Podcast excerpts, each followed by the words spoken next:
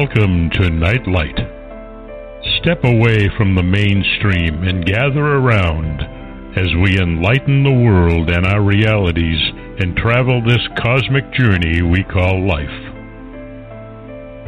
Join us as we share with you and provide that beacon that can guide us all to a better way. Explore with us as we examine a metaphysical montage of spiritual insights covering everything from the mundane to the magical, UFOs to unicorns, and everything in between. This is a time of awakening, of sharing and evolving, of spreading our wings and soaring on the cosmic breath of creation.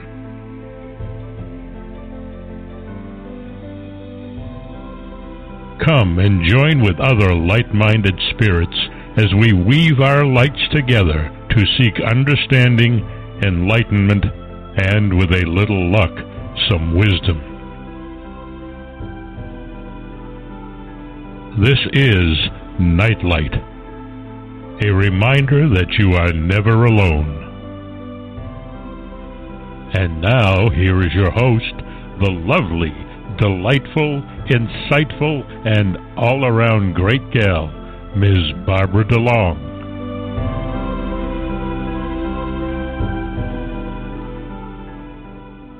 Good evening, everybody, and welcome to Nightlight. Um, I, I, have to chuckle every time I listen to that intro because uh, Ken Quiet Hawk put a little of his own twist in there, for which I am eternally grateful because he is an amazing man.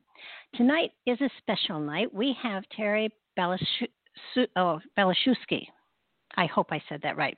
She holds a PhD. Um, she's a PhD and she holds a Bachelor of Arts in Psychology and has completed three master's degree programs in spiritual psychology with an emphasis on health, consciousness, and healing, and a master's in metaphysical science. Dr. Tammy has two doctorates in holistic life counseling and metaphysical counseling and is also uh, certified in hypnotherapy. She's a certified Mandala facilitator and Art for Healing instructor. She hosts the very popular radio program Journey to the Center, Journey to Center on Empowered Radio, and you can find her on www.tammybphd.com. And in her spare time, she has written two amazing books. Manifesting Love from the Inside Out and Manifesting Prosperity from the Inside Out. And we're going to be talking about those tonight. So, without further ado, welcome to the show, Tammy. It's good to have you here. Thank you, Barbara. I'm so happy to be spending some time with you this evening and, and with whoever's uh, connecting with us. I'm very honored. Well, you know, it's I have found that you never know who's out there, which is the coolest thing ever. and, and and when I started doing radio, uh, I listened, of course, to a lot of other people who did shows that were in this similar um, genre. And and one one one evening, I was listening to somebody, and they said, "Well, nobody's calling in with questions, so I'm going to play some music, and if nobody calls in, we'll just shut the show down." And I waited, and she played, and there was nobody else, and she shut the show down. I I made a, a mental note to myself that is something I want to take note of. You know, if I'm committed for that time frame, I'm going to be on the air. And probably four or five months later, something happened to my switchboard, and no calls were getting through. And I couldn't see the chat room, that was not there. And I didn't know if there was anybody there or not. And so for two hours, I read the universe. I just said, okay, you know, I, I and and I didn't, you know, know if anybody, you know, is anybody there, and, and so a couple of days later, when I when I checked to see if anybody had, you know, actually been there, there were like 300 people that were listening that night. Wow, we're not alone. And so it's like, you know, just because you can't see them, just because you can't touch them, smell them, or, or hear them, doesn't mean they're not there. And and so you know, I I always whether or not you know the chat room has people or whether or not people call in i plow ahead and, and i'm always surprised later to see wow, they may not have turned up in numbers that evening, but they were definitely there. And I think that's something we all should. I think it, it, it taught me a lesson in that even when you don't think anybody's listening, there really is somebody listening. That's beautiful. I say that about our angels. Just because oh, you gosh, don't yeah. see them or, or or hear them or really sense them in a tangible way doesn't mean there's not billions of them around you supporting you and loving on you and pouring down grace on you. We just have to open our hearts. We just have to crack open our hearts to believe it and then receive it. So I think that's a beautiful yeah. message. It it really you know I I have found um, in my later years that so much happens in a subtle way. And if you are paying attention to all of the nuances of things that are going on around you, you learn so much more about yourself and about the people in your life, and and it it truly is amazing. Mm, but I, I, I have I have to say, you you came to this field much in the same way a lot of us did through trauma. Mm-hmm. and and and um i had you know major car accidents. My life changed totally. My literally i felt like my legs had been cut out from under me. They hadn't been but I, that's how i felt. I lost uh i lost my career. I lost everything.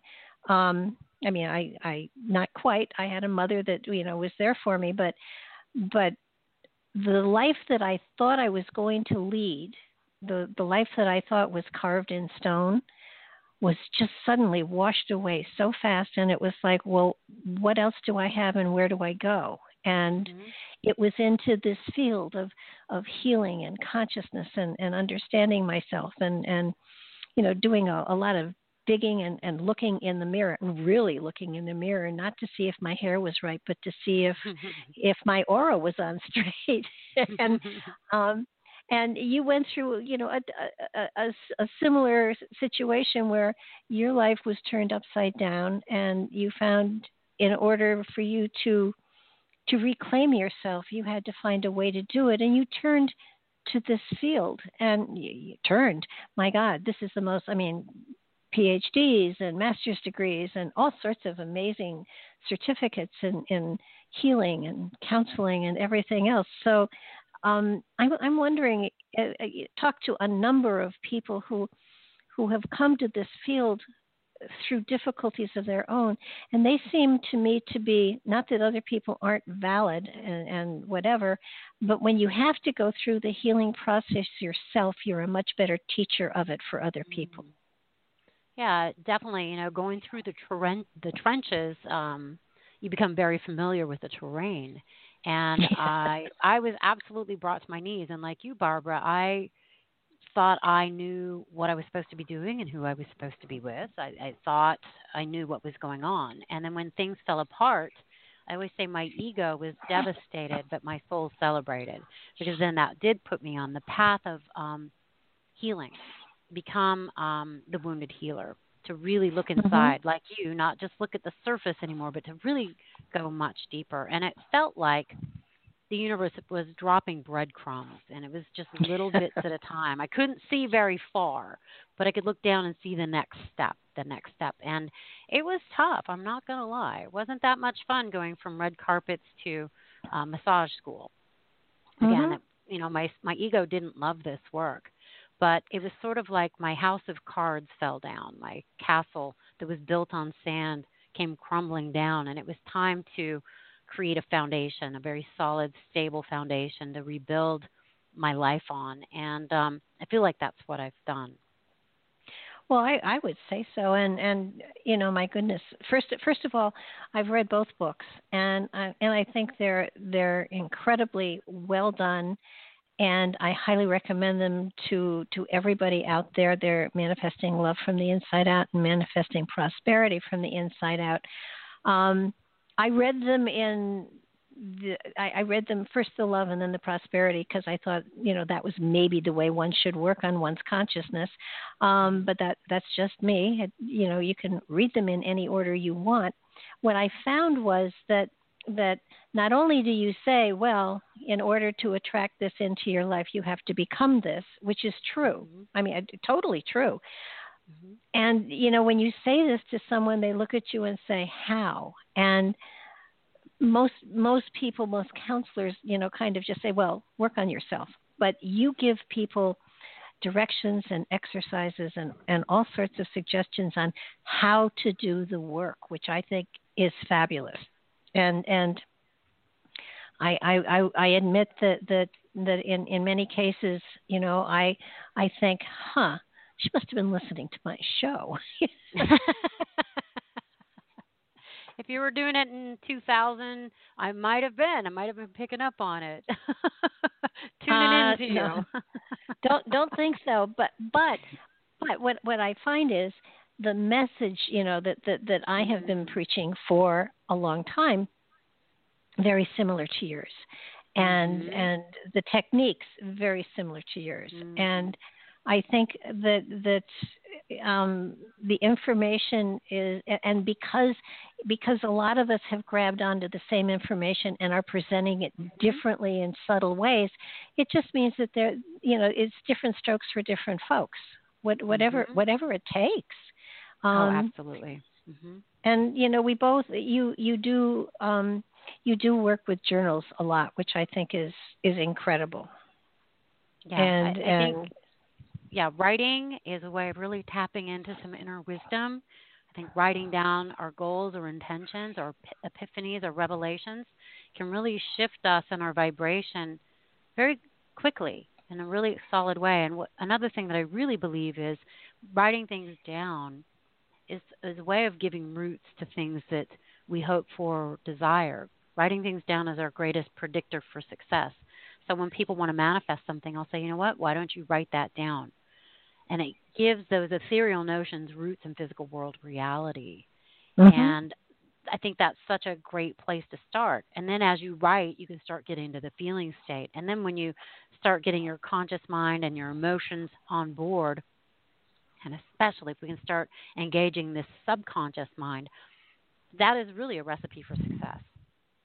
Absolutely. And I think, you know, I write it down to people um, you know, keep a gratitude journal, keep a journal of some sort. Even if you put recipes in it, it's it's it's okay, just so long as you're writing something down. In my mind, um, and and this is just my perception of it, the the if you have a thought, if you have a recognition and you thank the universe and, you know, I got it, thank you very much, I see the connection, and you don't cement it somehow within this physical reality, they don't have any way of knowing that you really did get it and that you're you're focused on, on reinforcing it over and over and over again.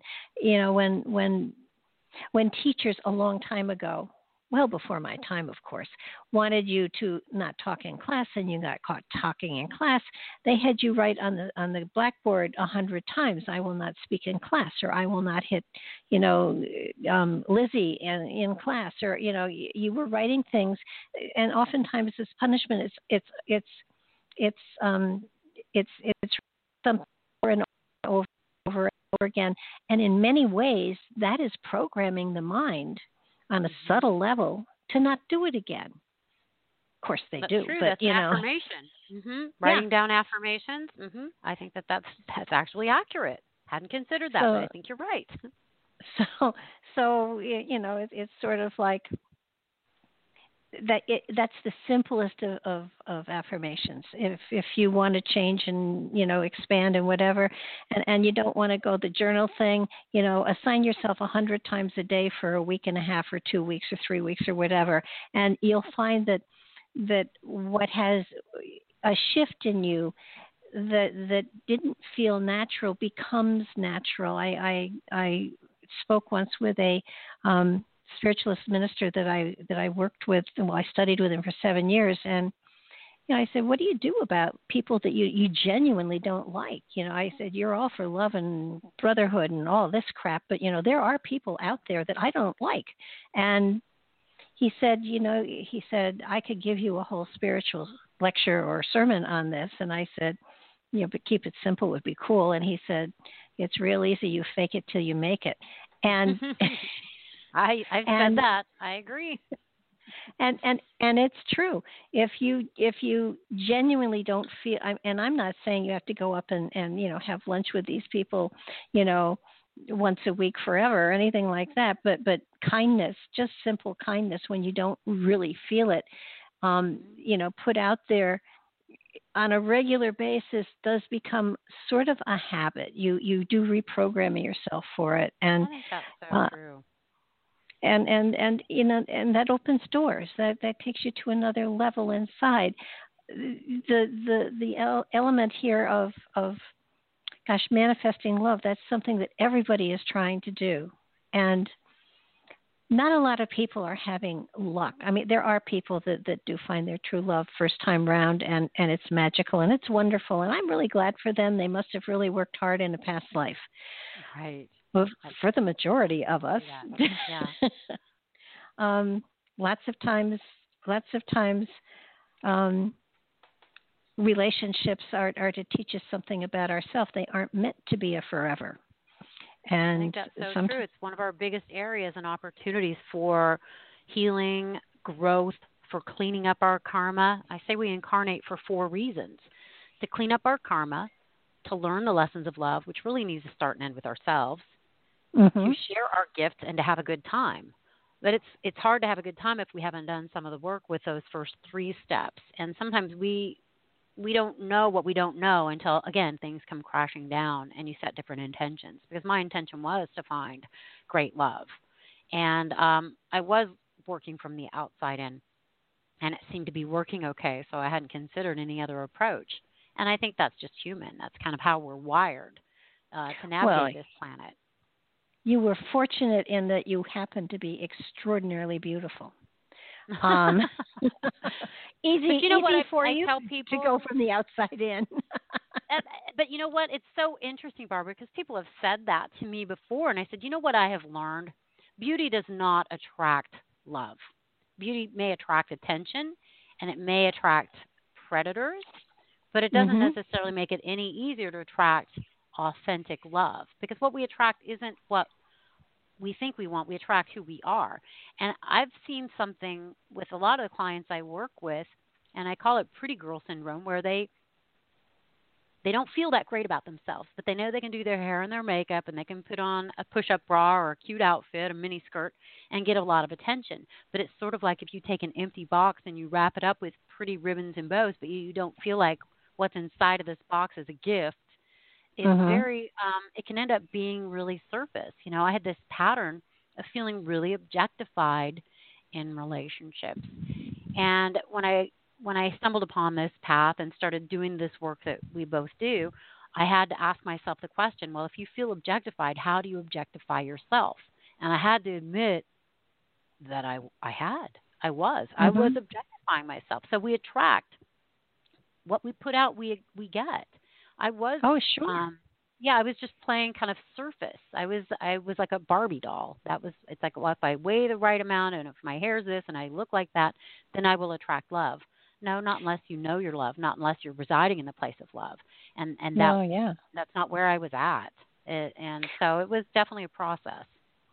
Well, and and I I tell people all the time that you know you attract you attract people um you know according to what you think about yourself and and mm-hmm. i exactly. you know i will admit that there was there was a time in my life where i would say my god i must have a sign on my forehead i just attract losers and i did and i mean it was it was like holy mackerel I didn't know there were that many out. And it, it, it wasn't until I started to realize that I was advertising for it. I was putting it out there. I was saying that this is what I attract, and that's what I attracted.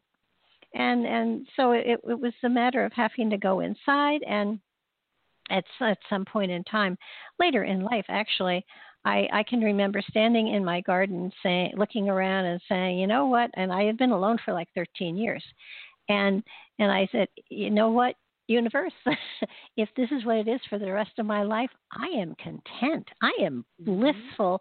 I'm just fine with it. But, but, if you want to send me somebody, they had better be spectacular, highly intelligent. And, you know, I gave a whole list and I said, if you can't deliver that, don't bother, you know, hit me next lifetime. I'm fine. I'm really very happy. And within a couple of months, um, and and I and I was very specific. I said I'm not going to go looking. They'll have to find me on my radio show while I'm you know in my computer room. I you know that's it. That's how it's got to happen. And and I just I let it go. And mm. of course, in those 13 years, I was doing a lot of work on myself. and um, uh, several months later, I was doing my a radio show on UFOs, and um, I had an author on, and somebody in the chat room kept saying, "I'm an expert in the field. I'm a this and a that," and I kept I kept writing back, "Good for you, but I have a guest." And the guest had to leave, and so I pulled this other guy on, who was actually an expert in the field. And he was in California, and after the show, he wrote me a letter and said, "I'd really like to talk to you more. Here are my credentials. Here's my bio. Here's my this. Here's my that." I, I decided he was in California even if he was an axe murderer, he couldn't get to me. And so we started talking. And within seven months, um, he had moved in here. And our very first date was me flying to San Francisco and him picking me up in his van with his three cats and driving 3,000 miles across the country. It's sort of like the universe heard me and said, She's much too happy and content. Let's just stir her world up a little bit and we, we we often spoke that that we were definitely cosmically um, manipulated for this whole thing, and we ended up getting married. And he did die a year and a half later, but hmm. my goodness, it was an amazing three years, and I I absolutely you know am grateful for having had the experience. But yeah. but it came at a time when I when I valued myself enough to say here here here's my shopping list. Don't don't deviate because I'll just say no thanks. Well, and you bring up and, such a great point, Barbara. It's like it, it really is. People have come to me. When will my beloved show up? When will my beloved show up? I said, when you don't care anymore. When you're dancing in your light and you're so happy with your own life that it, it you're not you don't have that attachment any longer. And I found that such you know, whether we want to manifest a great job or a great relationship or whatever it is, to hold it lightly in our hands, to have a preference rather than an attachment. When we're soft with, but you know, it just like you did that you you get specific about what you want, but then you kind of surrender it. You yeah. hold it lightly in your hands, and then it can show up. Because I feel like when we're attached and we're grabbing, and it has to look a certain way, we're in kind of a fear-based posture, and like the end of a magnet, that's going to push what you want away from you. But if you're mm-hmm. in that soft preference and clear about what you want, and you're just relaxed and you're dancing in your light, it's such an attractive and magnetic energy field that that it can be drawn to you with a lot of grace and a lot of ease and especially if you specify that that's how you want it to come into your life so yeah good job. Exactly. Well it, but and and the other thing too that is so important when people get together um you have to hold on to your own dreams and continue to follow them. So so, so often so true. Mm-hmm. i mean there it is I, I have seen this happen over and over and over again. When people get together one of the couple always says well i have to help them realize their dreams so i'll put mine on hold. And the minute you do that you start to dim the light that attracted them to you. And so and then then suddenly all of a sudden you are not th- that that element attracted to mm-hmm. yeah. And and it's gone and you don't understand what happened. I sacrificed everything for you and here i am. And so it's it's kind of like you have to make sure that your dreams are continued and mm. you know i i hate to say it but your dream can't be to be somebody's wife and mother and yada yada it has to be what what in your life is important for you yeah, what are you're no longer goals? the center of your own experience. You're not on that solid ground within yourself. And I did the same thing, mm-hmm. Barbara. I gave myself up. I was with this man who was uh, very well established established in the industry, very well known, and I felt after I got together with him, I felt a little silly going on my little auditions, and I I gave up my dreams and just kind of ended up drafting behind him, and and just like you'd mentioned, my my wattage started to dial down, and I started to um, get sick. I mean, my life force was diminishing, and then he didn't find me all that attractive after a while. And I can't really say that I blame him for kind of replacing me with somebody that had more vibrancy, and more life force, and, and more joy. And I, I had to find myself again. I, I lost my way. And so you bring up a good point. Don't lose yourself in relationships. I think it's so important to have clear boundaries, to know who you oh, are, yeah. to like who you are, to stay in touch with um, what brings you joy, your creativity, and don't sacrifice or surrender yourself because it never works. No one can rescue you, and you can't rescue anyone. It's a, it's a recipe for disaster. Oh, absolutely. Uh, but you know, in our twenties, weren't we taught? Mm-hmm. Um, I mean, I'm older than you, but I, I, I was taught. You know, you, you, yes, you have a career, and you, you, until you get married, then of course you're, you're a wife and a mother, and that's your life, and that's what I was taught. And um, it, it, it took me um, one marriage to discover that that was not the the way it was supposed to be. Mm. and and you know it was it was sort of like i got a son out of that marriage and he is you know the apple of my eye. He's of course he's 50 years old now so he's not a child any longer. But but then a second marriage that that was the same thing. He, he kept saying you know stop teaching. You're shoving us into the wrong um, tax bracket, and it was no, no, this is my career. I hold on to this, and that helped to destroy that marriage because I wouldn't give up doing what I felt was my career. Mm-hmm. Turned out it wasn't my career actually, but the my career was more in the in the metaphysical holistic world. And and that marriage when that marriage ended, I felt like crap and it was like, wait a minute, there's something wrong here. I was a good wife, I was a good mother, and I was a good teacher, but I felt empty and I wasn't fulfilled. And I uh, that was the point that I started to to really look at this field and and and I'm not saying everybody should be in this field full time at all but I am saying that it should be a part of your life in getting to know yourself and and um, really coming to to into contact with that higher consciousness that we all carry within. Mm, that's been and, um, recipe for success myself is making that relationship God as we know it my priority. God as you know it, God as I know him to be my priority. Father, Mother, God, universe, you know, however you want to refer to it, and making that um, a priority. And and it was important to me when I was younger, but often when I would end up in a relationship, that would go into the back seat or maybe on the outside of the car. So yeah, mm-hmm. to make that a number one priority. And the other thing that I think has been so vital for me, it's such an important piece of the puzzle, is establishing a relationship with my inner child. If I take care of my relationship with my inner child and my um, relationship with that something greater, my life works. As soon as I forget to take care of one of those two relationships, it's not long before I'm off track and sideways and feeling a little disoriented and not very good. So it's um it's simple work, but it's just a matter of remembering to do it and being very disciplined with it and really, really taking good care of ourselves in that regard. Well, now you you've made a really good point, and you bring it out in your book. I I have a really good friend who you know I mentioned her inner child, and she says if my inner child gets in the way, I tell her to shut up and, and you know go sit in the corner. And I thought that makes me sad. Not, that makes me sad not, for her. not smart, not smart. And and so now that I've got you on the phone, um, so so how do people actually make a connection to that inner child? And it is important.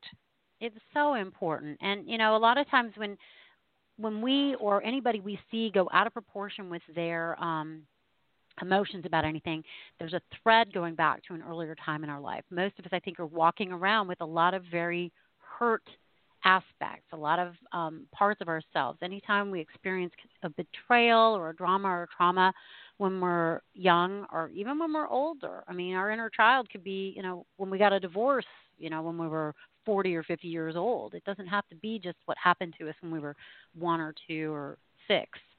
Um, something I like to do, I do have guided meditations about this, and it's a very, it can be a very simple process. You can simply turn inward and say, I'd like to extend an invitation to the inner child in me, whatever age, whatever aspect that would most benefit from my current attention and affection right now. And I've been doing this work for a long time, and I've never had anybody say, There's no one there.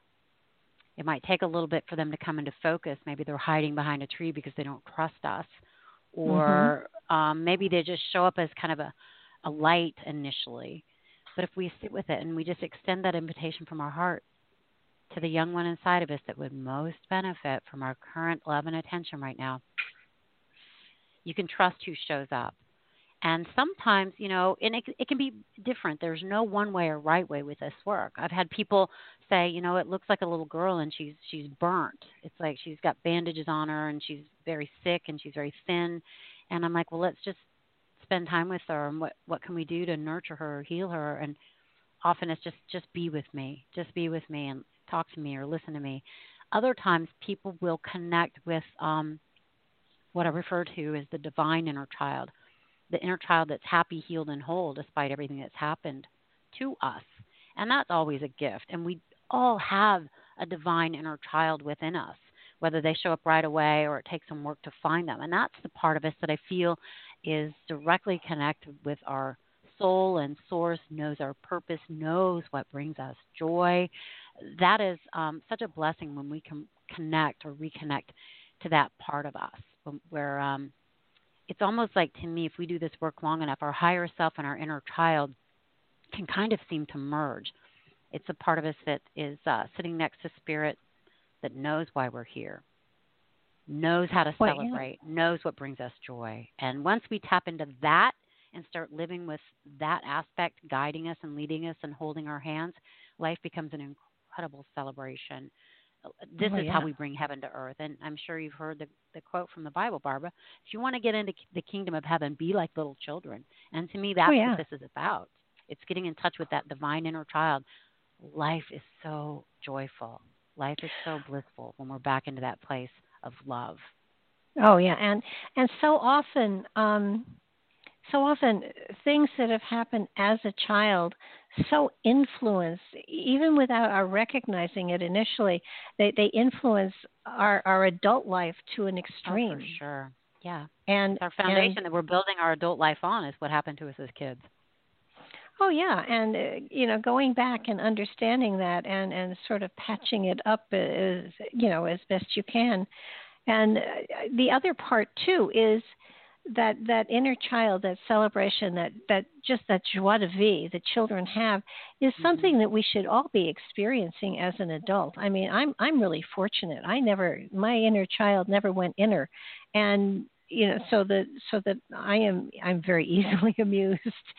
And and and it but you know it it really when i think of my childhood and I, my parents got divorced when i was quite young and because and my father was i would say emotionally unavailable. And if i look at the the people in my life that for the longest time i attracted to me um especially the men, they were all, absolutely every single one of them, emotionally unavailable to me. I was repeating a mm-hmm. pattern over and over and over and over again, mm-hmm. and it wasn't, it, it, you know, it, and and you know when you when you recognize that, I know a lot of people will say, I don't understand it. I keep getting the same kind of person, you know, constantly, and and it's like, well tell me a little bit about your past. Tell me about your family. Tell me about what it was like you know when you were very very little.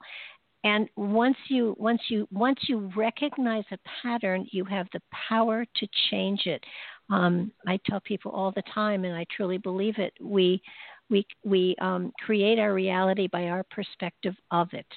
And if our mm-hmm. perspective is i'm going to attract the same kind of person that you know the same kind of pattern then you do that. If if you don't love yourself, then you will attract people that aren't going to love you. I mean, it, if you you know you want a certain kind of person in your life, I tell everybody become the person you want to attract. You know, not Absolutely don't take this right. extreme. And I and and agree more. it's it's just kind of like be solid, be sturdy, be you know, and and I will admit that that I have had some major lessons handed to me by by people that I thought I was in relationships with and and I do treasure the the lessons they taught me. I have not written thank you notes, but I do treasure the I treasure the I, I'm I'm you know next lifetime I'll maybe be evolved enough to do that, but you know it, it it's just if if people are teaching you lessons and you recognize the lesson, then you can do something about changing, attracting something else into your life. And Tammy gives you all sorts of amazing, amazing ways and examples and, and questions you can ask yourself and, and you know on and on and on. Your book is really fascinating and anybody I mean I read through it. I have to admit I didn't work through all of the different exercises but um, but they're valuable step by step by steps and you know if you if if you'd rather pay for a shrink for a long time go ahead mm-hmm. but this I mean, frankly, I'd rather read the book and apply the apply the techniques that you've got here because they do help people to understand themselves much more deeply and, and much better than, um, frankly, regular counseling.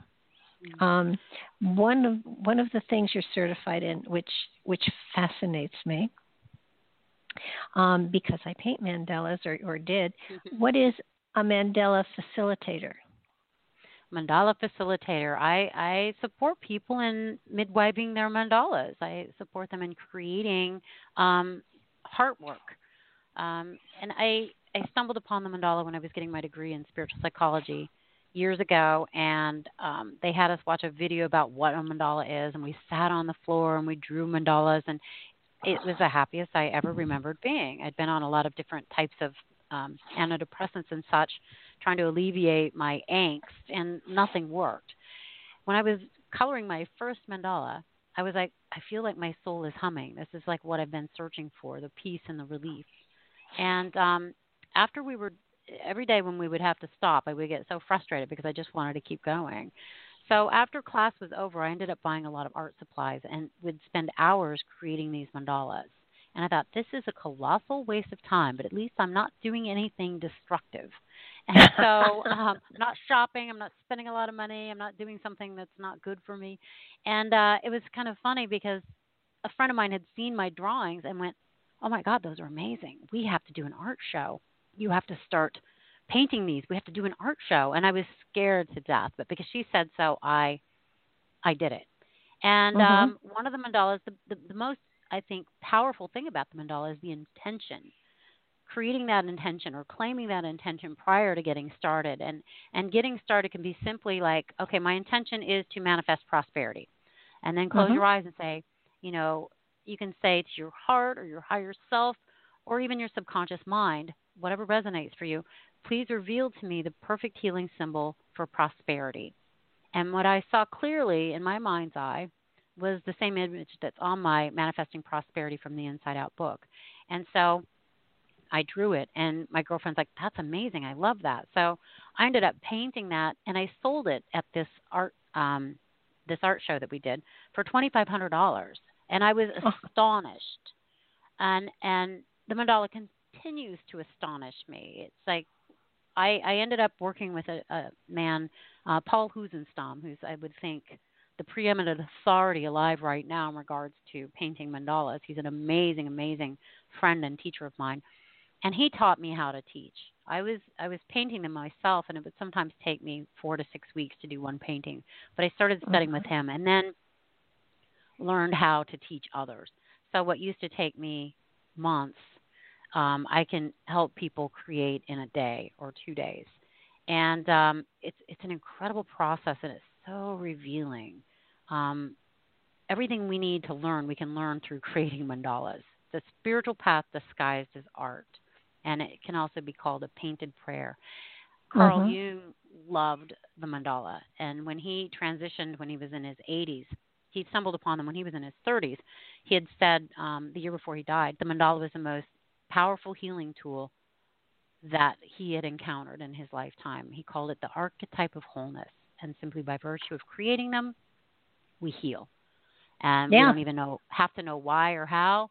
You create them, you're going to heal. You're going to call all parts of yourself home. And I think when we become whole, when we become congruent in body, mind, and spirit, when the inner child's um, on our lap and we're connected to something greater, this really is how we manifest with grace and ease. And that's how we attract synchronicity and divine support. So the mandala is definitely a really huge and important and fun piece of the puzzle for me as far as healing and um, expanding my consciousness.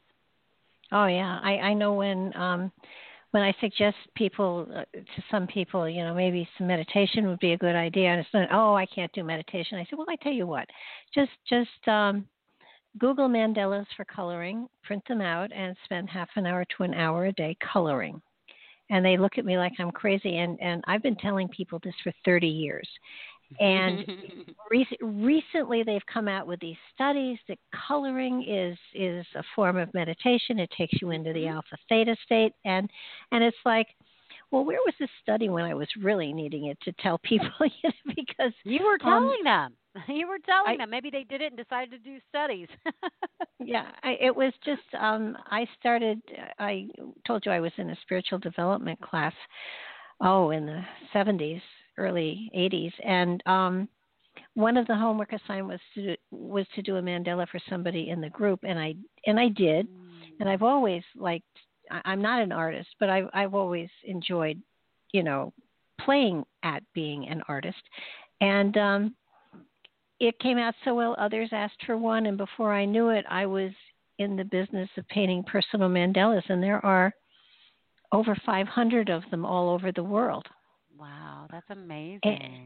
And, and you know, I don't I don't do them anymore. I did the uh, you know they evolved into the deck of cards, and and once the deck of cards was published and out there, I you know I haven't stopped, but um, I kind of just thought, okay, this this was this was the whole process was to get that deck of cards out there, and once the deck of cards is out there, then then I can go on to other things. And and right. while I and and so you know it was somebody said aren't you sad you're not doing them anymore and i said no i just i did a lot of them and um but but the mandalas have always for me been a symbol of wholeness and totality and and peacefulness and tranquility and drawing them and painting them was probably i think especially with the deck of cards it took me 9 months and it was I never I, I was on a constant high.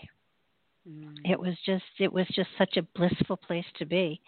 Mm. So I would you know I would imagine guiding people through doing their own same thing. You know you you you do get so so encaptured and enraptured by the whole process that you you it's a, there's a sense of beauty there and peacefulness that is just absolutely magical and uh yeah so interesting. People really reveal themselves through the process. So if somebody's really hard on themselves, they're going to be hard on themselves as they create the mandala. So it's interesting mm-hmm. just watching people as they go through their creative process. And it tells me it's so revealing about how they are in relationship with themselves.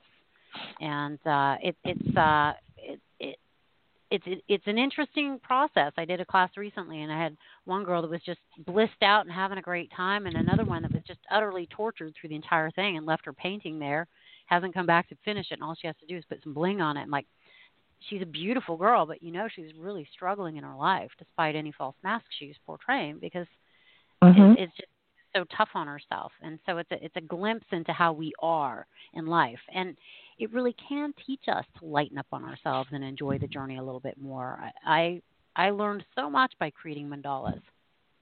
And uh, they, yeah, they they are phenomenal. They are, and um, a lot of times what happens. This is something that happens pretty consistently in my classes when people finish them, and maybe they've been hard on themselves through the process. Maybe they didn't enjoy the process.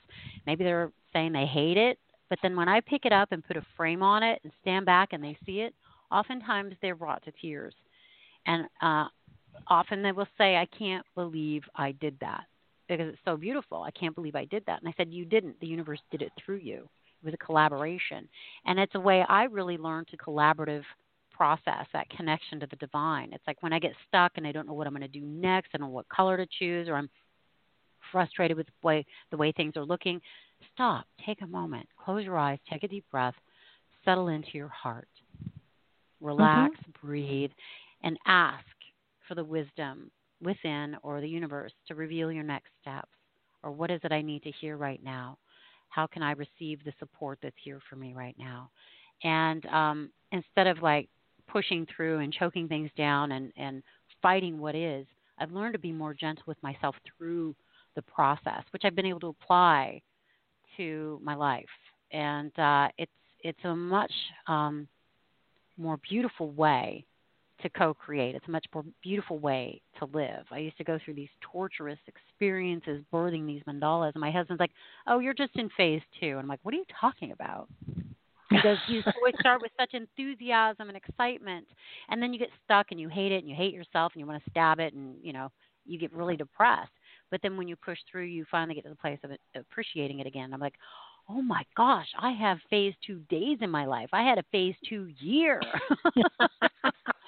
so the mandala well, taught me when I'm in hell, just what is it I can appreciate? What is it I can enjoy, even though I'm not liking what I'm creating? Well, I like the feeling of the paintbrush and I like the feeling of the paint on the canvas, and I do that in my life now. I'm I'm not having a good time, but what can I focus on that I appreciate? What am I grateful for? And how can I bring myself back to the present moment so that I can navigate through this bumpy terrain with a little bit more sweetness and gentleness and kindness. And I rarely have phase twos in my mandala painting now or in my life because I know if even if something's not pretty or doesn't, you know, things aren't looking the way I want them to, um, it's mm-hmm. temporary. My teachers would oh, say yeah. it's how we are through the process that's the most important part of the process. It's not out there, it's the in here. And can you be mm-hmm. kind and gentle and loving with yourself at all times? The more I do that, the better life works. Oh, absolutely. I know that uh, there there are moments when we're meant to instead other things, and it's it's kind of like I have come to the a time in my life where if things aren't really moving and and I feel like you know, geez, I'm I'm spinning my wheels here. Something's something's wrong. It's it's kind of like okay, it's time for me to practice patience and get myself back at, back to center. And somebody said to me once, you know, well, you've been sort of in limbo now for a while. What are you doing? And I said, I'm waiting for the universe to let me know which way to go. And you know, they they looked at me like, you know, are you serious? And I said, well, look, I'm not going to get, um, I'm not going to get, a, a, you know, a telegram, but I said, I will get a call. And they looked at me like I was absolutely crazy. And I said, I will get a call. I I have a calling it's not a wrong number. I'm pretty sure of that. so that's great. Well, well, you know, there are times when, especially in this field, I think you want to you want to double check, triple check, and quadruple check, just to make no, sure your ego, you know, your ego isn't going off half half cocked. Um, yes. People told me for the longest time, uh, you know, I was teaching and I had two masters, and I was I'd been teaching for a long time, so I was up there, and um, when when it started to look as though the spiritual realm was definitely an area that I was supposed to be in, people would say you should be in this field full time, and I said no, no. Um, I'm a single parent, and um, I have great you know credentials and stuff like that and the paycheck is good and i have a son to put through college but when i retire i'll do this full time and i kept saying you know i can't let go of this because i need the financial security but but when i retire i will do it full time i said and and this is a good lesson for people to be be careful what you say.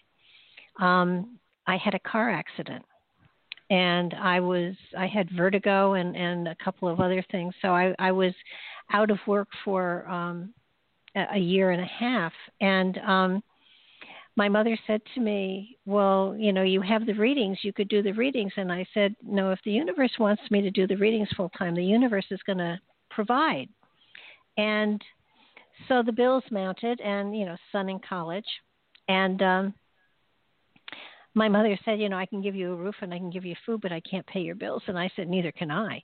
And uh, so they mounted, and and somebody said to me, well, don't you have disability insurance? And I said, I only paid, you know, one payment. I'm pretty sure it doesn't count. And turned out it did. And um, I filed the paperwork, and and uh, they made it retro- retroactive to the day of the accident, and I got a check for about five thousand dollars, and that helped tremendously.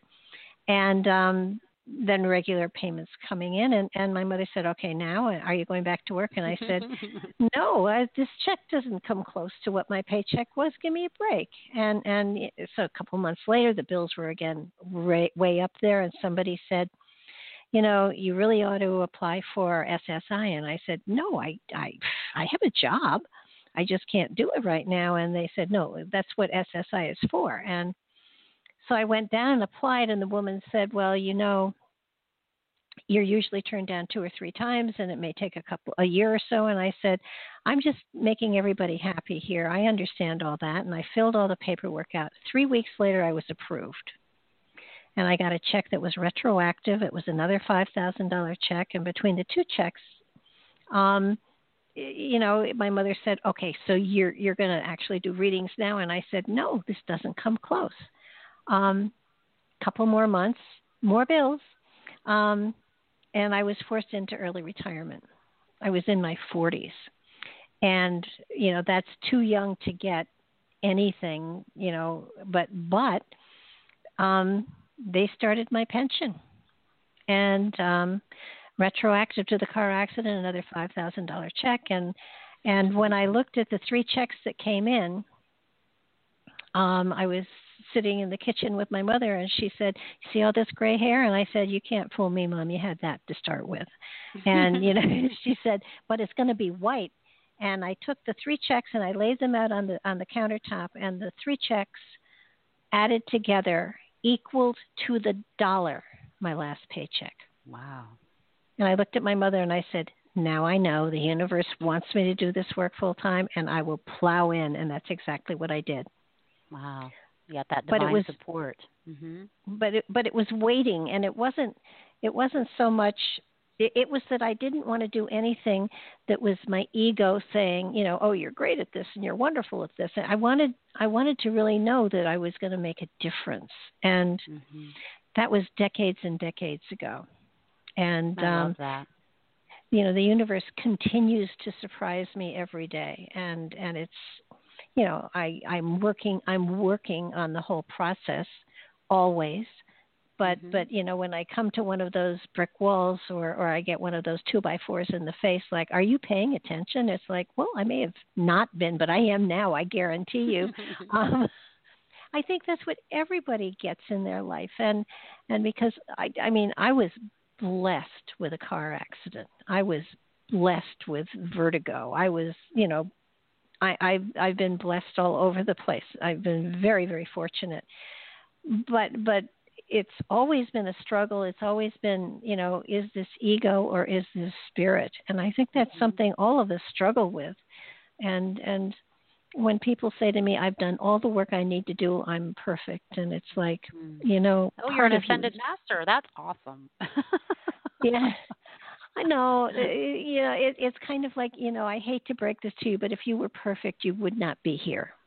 That's very true. There's always going to be something else to learn. It's good not to uh, put a lid on that. To keep our hands open, to keep that cup empty, so that we can continue to receive and learn and grow. And I, I love this saying: God throws pebbles, stones, bricks, and then you get a brick wall. And I've I've received a few of those myself. I think most people can relate. But um, I think what you're saying is so important and so helpful in my life to be discerning, um, to not rely on one's own understanding. Don't think, oh, this is a good idea, I'll do this. That's generally the ego. You want to mm-hmm. get in touch with that still small voice within and be prompted from from that place. And then I do look for the God winks in my life and the breadcrumbs. And you know, I I did the same thing, Barbara, years ago. I thought I'm going to do some great work. I'm going to go down to LA and I'm going to work with the prisoners and I'm going to do grief counseling. I'm going to be on the front lines and I'm doing great work. And uh I ended up getting in a car accident and I had some time to think about what was that? I was doing good work. I was being of service. I'm doing God's work. And then I realized I was relying on my own understanding. It seemed like a good idea. And I mm-hmm. spread myself too thin and I was yanked back on that from that uh, that leash that was kind of pulling me out of my center. Got on my knees, and I made a commitment that I would never ever get out of my bed in the morning until I really committed myself to spirit. I do a six step morning process that I have done every day ever since, and it really does keep me in the eye of the storm. It keeps me on my knees, it keeps me humble, it keeps me aligned. And it seemed, you know, my my ego thought those things were a good idea, but my soul had other plans. And I really don't shoot on myself anymore. I don't navigate from the yeah. mind anymore. I really want to listen to my heart and soul and spirit. And um, like you, sometimes it's like, well, not much is happening right now. And what I got that I loved, it wasn't just, mm-hmm. I used to think it was be patient and faithful. But what I heard with this last round was like, well, if nothing's going on, maybe you're just supposed to be relaxing. I was like, wow, yes. I love that. if nothing's going on, maybe go ride your horse or paint a picture or do something fun and creative. So I kind of like those lulls in my reality now because it's time to it's time for me to rest. I can take a nap. I can be creative. My inner child gets to have a play date with a friend or Mm-hmm. with God, and I'm so grateful for those those seasons of of silence or peace. So, yeah, it's been Yeah. wonderful. It's a blessing when we can reframe that. It it it really is, and and you know sometimes and everyone is, we're human. We're down here because we're human. We're a spirit in a human body. Yes, we're Mhm. we're we're a spirit on a human trip, not not a human on a spiritual trip. And Right. and I think the thing that that that you know the the I, I wrestle with ego constantly because I I really don't want it to be out there. You know, I don't want it steering the ship because for sure we'll hit a reef. Right. And Right. and I I can remember there was a time where um because when the cards came out the the publisher took me to the ABA in in Anaheim and um I had somebody ask me if I wanted to if I ever worked in a um in a in a bookstore and and you know my theory is if if somebody offers me something or asks me something unless it's against the law I say of course and so so once I did that here and there, I thought this is wonderful. This is what the universe wants me to do. See see here's where the the bells should have been ringing off the hook and I they mm-hmm. probably were and I wasn't listening. So I spent a fortune putting together presentation books, making making contacts with bookstores all over the country, calling them, asking them if they'd like to see the presentation book and what I could do at the store and the kind of material I would present and do and you know all of that stuff. And the presentation books probably cost me a hundred dollars a piece to put together, and I, I put together fifty, and I I sent them after talking to the store owners and saying they said yes they would like to see it. I mailed them the presentation books with a self-addressed stamped envelope to mail it back. Do you want to you want to guess at how many bookings I got and how many of the books I got back? Yeah, I kind of have an idea, but why don't you tell me? None. Oh, Not a one. And it was like, huh. And when I stood back, I realized it was i think i know where i'm supposed to go. I'll steal Right. i'll steer from here you know mm-hmm. and and it was almost like sometimes i envision my my guys and stuff as as in a boardroom and and sometimes when i hear laughter i know i have stepped in something or if i take off in a direction like that one i hear a door slam and i know they've all gone out to play golf and they'll be Mhm. back to help me pick up the the pieces because I am going to hit something big time. And Mhm. So it's it's it's there's a constant you know sometimes they say you know you do when you're out sh- when you're out shopping and you're tight on money it says do I want this or do I need this in in in my mind if if something comes up is this ego or is this spirit Mhm. and and it's it's it's you know you have to be so brutally honest that that you know it's it's like oh I really want to do it but I don't really think that's the direction I'm if you're supposed to do something and you think it's your ego and you back up it will come back again to you you can't get rid of where spirit wants you to go That's so true. And it really is about being discerning about what we say yes to.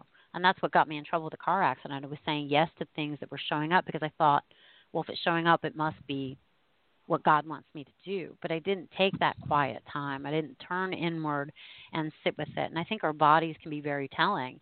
I think probably when I was approached with this and I, I was told about it, I probably had some like energy in my body. And sometimes that energy, and this is where discernment comes in, is that energy a constricting energy or an expansive energy? And is this uh, does it feel good? Is it a pit in your stomach or does it feel like a deep breath? And um, I I shoved through. I'm like I have a good work ethic. I can do this, and I shoved through. But I've I've done enough work that I don't have to choke things down that I don't want to do. I don't have to do things that don't fit or resonate. Um, I think it's it's vital to really check in with ourselves and spend some time with things. I used to do this knee jerk yes to everything like you, Barbara. I don't do that anymore. It's like let me see um, let me sit with it. Let me see how I feel about this as I check in with my heart, my body. And um, I love, I love, love, love this quote. If God is your co pilot, switch seats. So I definitely want God in the driver's seat of my life. I do not want the steering wheel. I do not want to rely on my own understanding. It's got an understanding. It's gotten me in trouble repeatedly. And so as long as I stay on my knees and in the passenger seat, mm-hmm. I can observe the scenery. I can navigate from a place of joy and connection and the synchronicity that shows up, the grace, the ease, the support that shows up. It's definitely a preferred way of being from my perspective. Oh, absolutely. And what what I find is that that while well, my perspective, you know, I, I, I have a good one, I think, but it's not as broad or as expansive or have the potential that what what spirit can have in mind spirit sees over the horizon and mm-hmm. beyond the clouds sure. and my eyes don't go that far and right. you know there there are moments where like i said when when when i'm offered something um if it's if it's not against the law or my moral values i always say yes because um you know it puts me in positions that that you know i i never would have looked for. Uh, somebody they called me a, a bunch of people called me a long time ago and said, "Do you ever speak at ladies' luncheons?" And I said, "Sure." And now I have lunch and I have lunch with ladies and I speak. So technically, I was not lying. And they they booked me they they booked me for this luncheon that these ladies were having at this really exclusive um golf club and and they said you know and the person who booked me said now look their attention span isn't all that great. And and you know so you only have to talk for maybe I, I was ready to talk for a couple of hours and you know do some demonstrations and explain stuff. And and so i said okay you know and and she said 15 minutes 20 minutes tops. Wow. And and i said okay and and she said and what are you charging? Now i would have flipped something out you know just and i but but something told me to to just wait a minute and i said what did last year's speaker get? And she said five hundred dollars. I said that'll be fine. You know i figured free lunch fifteen minutes from my house fifteen twenty minutes talk top yeah i can do this. But yes, but it was you know it was kind of like I never would have gone out looking for that. I mean, I have had things come to me, literally come to me, and and the, that I wouldn't have even considered, and yet they there they were. So so if you if you if you stop trying to manipulate where you're going and concentrate on putting value and worth in the moment, you attract to yourself magic mm-hmm. and and and it, it it just it does come to you when when I stopped doing um, readings on my on, on this radio show. And just just decided that I was going to interview authors who wrote phenomenal books that I that I would read. Because that to me would be you know I mean that's just so laughable. It's it, it's I love reading and you know i thought well okay i know a couple of authors that i can talk into you know letting me read their books and stuff but i have no idea where we're going to go from there and i'm booked all the way into may and these are authors that that that came to me that i didn't have to mm-hmm. go and and you came to me you were a suggestion from from a mutual friend Hello, and yes. it it just it it's amazing how things work if you get out of the way. Mm, I love what you're saying, and I found it works really well for me too, Barbara. It's like instead of forcing, pushing, pressing, being ambitious, and chasing, I like to relax. I like to um, live more from that place of grace and gentleness. And, and I think for some people, that more um, aggressive or ambitious way of being may work for them. And, you know, I think it's a more masculine approach. And what I know about me and suspect about you is that we tend to be more um, feminine based. and that's how I personally like to live. It's this is how I like to manifest. I like to take responsibility for my inner reality, and then my outer reality shifts around that. And I do feel like, and that's one of my fun favorite affirmations. I am a magnet for magic, miracles, and money. I'm a magnet for magic, miracles, and money. And I've shared that with oh. people, and they often come back to me with stories that are pretty remarkable, pretty magical. They're like, "You're not going to believe this, Tammy," and I'm like, "Try me, I probably will." oh no, that that's that's Rod, on my. That's pretty cool, like that. that that is on the front page of my computer. Is that and right? That's what I see. That's what I see every morning when I start, and every time I I open this computer up, I am a magnet for magic, miracles, and money. Yes, no way. and, and it God wink. I love it.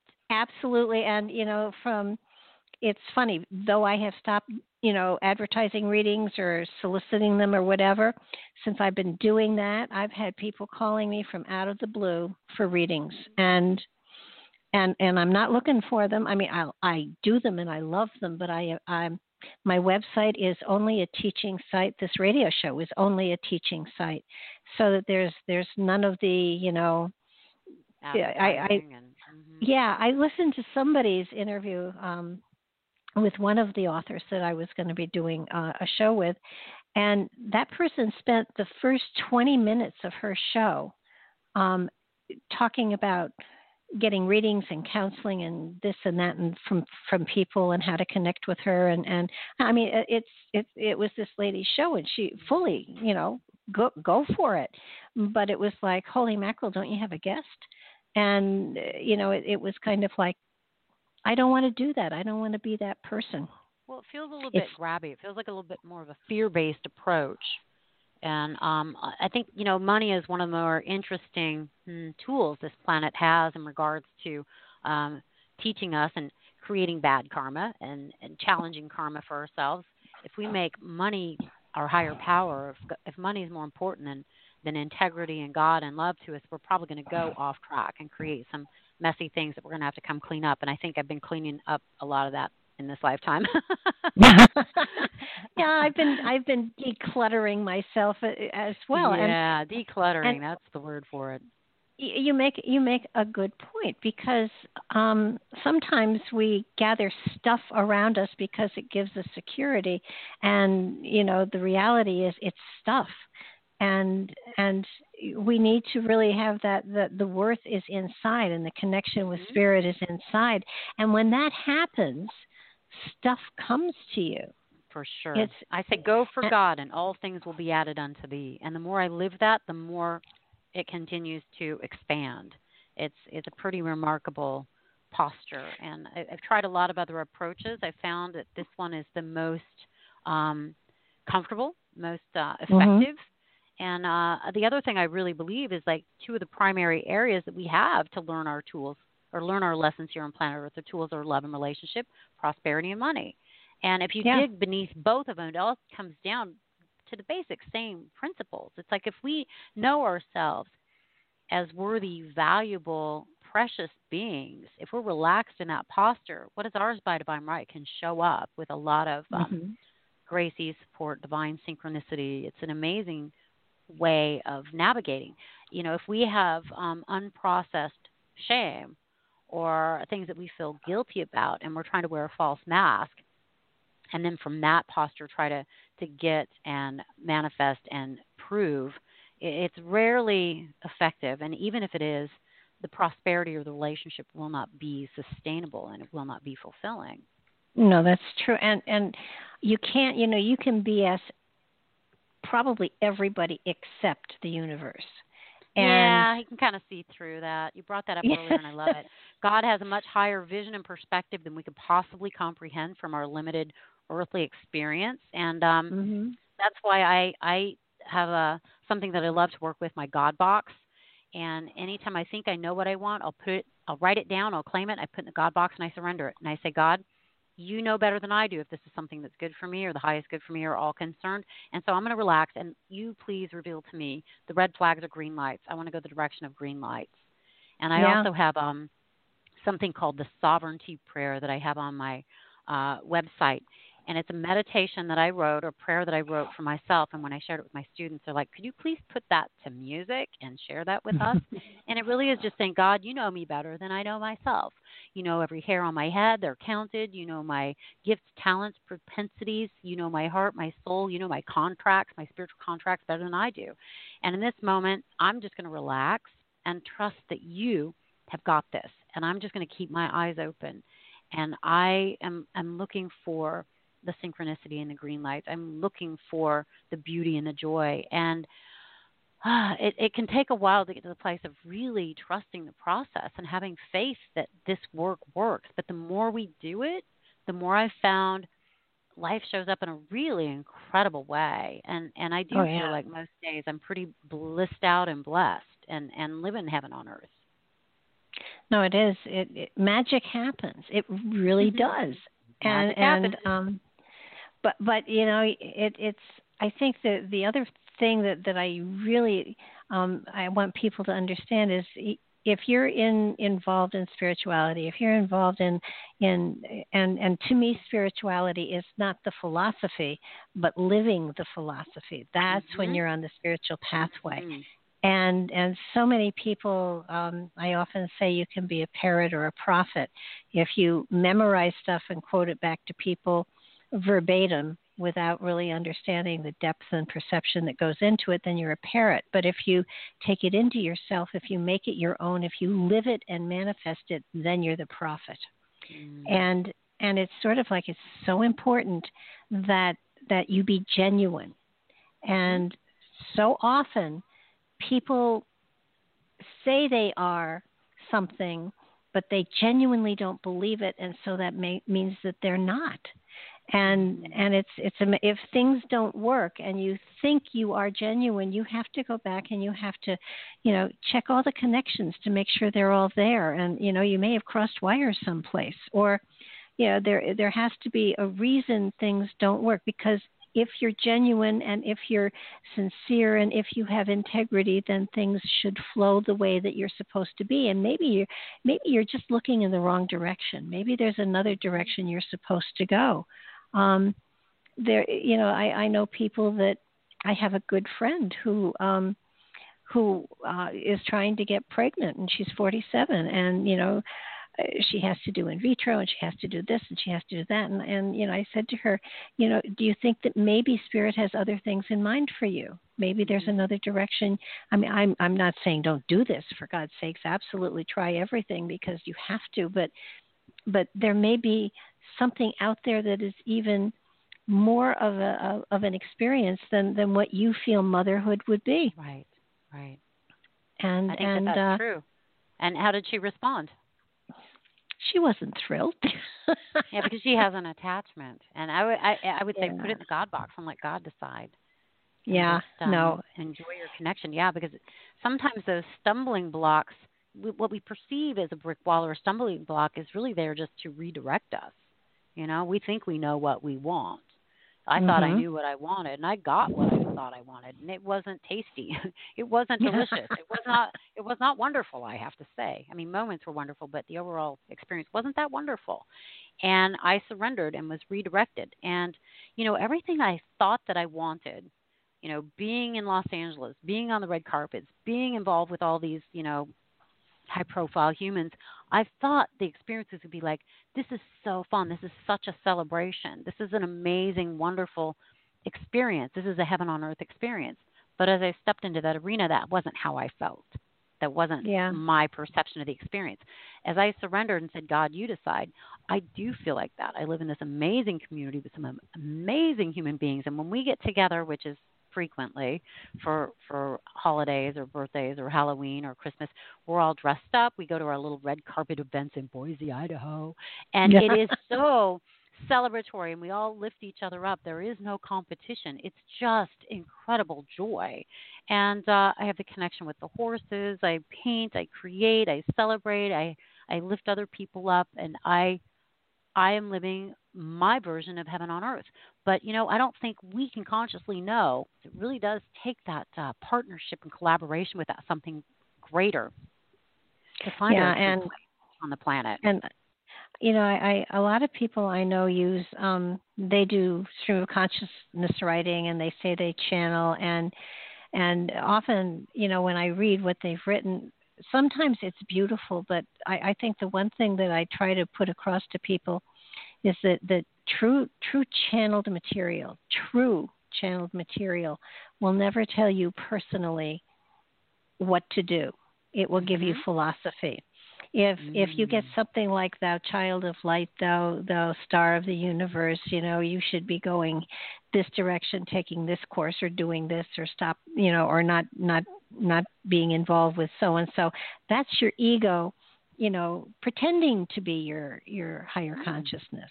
Interesting. And and and it's it's kind of like the the spirit within will give you a philosophy for w- through which you can make an informed choice or decision. We have free will, mm-hmm. Mm-hmm. and but but it will never tell you, you know, yes or no, because that's that's not not its purpose. It's here to learn through your experiences, and um, the the the one the one thing that that I tell everybody, and and it's funny because if you play with it, you'll you'll find it's absolutely true. Your higher consciousness will never let you picture yourself doing something that's inappropriate for your pathway.